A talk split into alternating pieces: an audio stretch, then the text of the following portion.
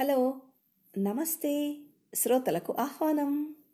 విజయ పలుకు సరికొత్త ఆశలకు మేలుకొలు. వర్ణ విన్యాసం శీర్షికలో నాలుగో భాగం ధవళ పతాకం పేరుతో ఇప్పుడు మీ ముందుకు వస్తుంది. ఇన్ని రంగులు పరిచయం చేసి అసలైనవి మర్చిపోయారు అని ఓ శ్రోత ప్రశ్నించారు. మర్చిపోలేదు.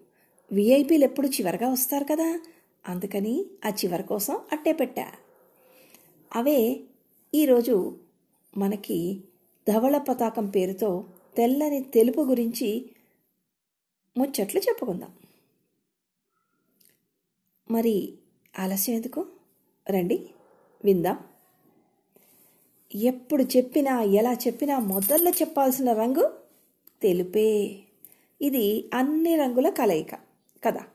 సాధారణంగా పరిశుభ్రతకు నిరాడంబరతకు పరిపూర్ణతకు మారుపేరు తెలుపే. మరో విశేషం ఏంటంటే ఈ రంగు ధరించిన వారితో పాటు ఎదురుగా ఉన్న వారిని కూడా ప్రభావితం చేసే రంగు. ఉద్వేగాలను ఉద్రేకాలను పవిత్రంగా శుద్ధంగా సమతాస్థితిలో ఉంచగలగడం దీని ప్రత్యేకత. ఇంకా దీన్ని ఇష్టపడే వాళ్ళు నిజాయితీగా అమాయకంగా ఉంటారు. అయితే అన్ని రంగులు తెలుపులో దాగినట్లుగా వీరిలోని భావాలు కూడా అంత త్వరగా బయటపడవు. ఏకాంత జీవితానికి అన్ని బంధాలు తెంచుకుని బ్రతకాలనుకునే వారికి తగిన రంగు తెలుపే. ఈ రంగును మెచ్చుకునేవారు శాంతి కాముకులు. ఎవరి మీద ఆధారపడకుండా ఉండాలనుకుంటారు. ఎవరిని నొప్పించకుండా తమ పని తాము చేసుకుంటూ అలా వెళ్ళిపోయే లక్షణం వీళ్ళల్లో బాగా కనిపిస్తుంది. వర్తమానం గురించి కాక భవిష్యత్తు గురించి ఆలోచిస్తుంటారు. ఆశావాద దృక్పథంలో ఉన్నా సరే ప్రాక్టికల్గా ఆలోచించి మరీ ప్రణాళిక సిద్ధం చేసుకుంటారు. జీవితంలో వచ్చే కష్ట సుఖాలను బ్యాలెన్స్ చేసుకోవడంలో నేర్పరులు. ఏ పని చేసినా పాజిటివ్గా ఉంటూ ఆత్మవిశ్వాసం కలిగి ఉంటారు. అయితే ఒక్క సమస్య ఏంటంటే చాలా సులభంగా మూడు మార్చుకుంటారు. చాలా తేలిగ్గా. ఏ విషయంలోనైనా వీరి మూడు పాడైతే మామూలు స్థితికి తీసుకురావడం చాలా కష్టం. అంటే చాలా సమయం పడుతుంది.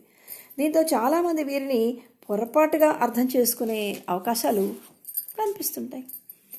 అసలు నిజానికి చెప్పాలంటే తెలుపు అనేది ఒక రంగు కానే కాదు. ఏ రంగు లేనప్పుడు ఉండే రంగే తెలుపు.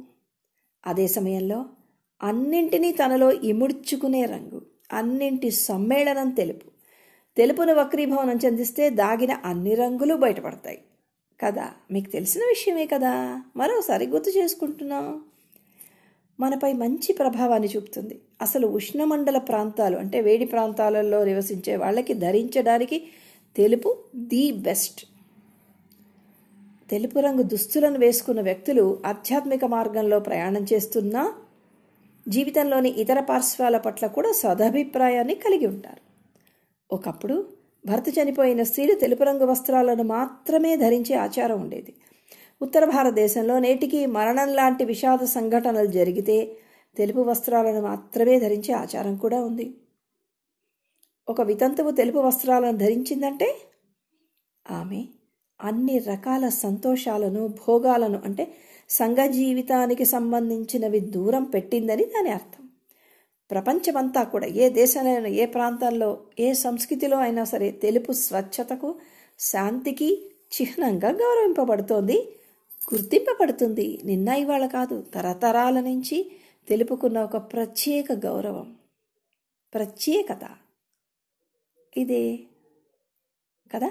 ఇవండి తెలుపుకు సంబంధించినటువంటి సంగతులు ధవళ పతాకం పేరుతో వర్ణ విన్యాసం అనే శీర్షికలో విన్నాము. మరో వారం మరో రంగుతో మళ్ళీ కలుద్దాం. అంతవరకు సెలవా మరి?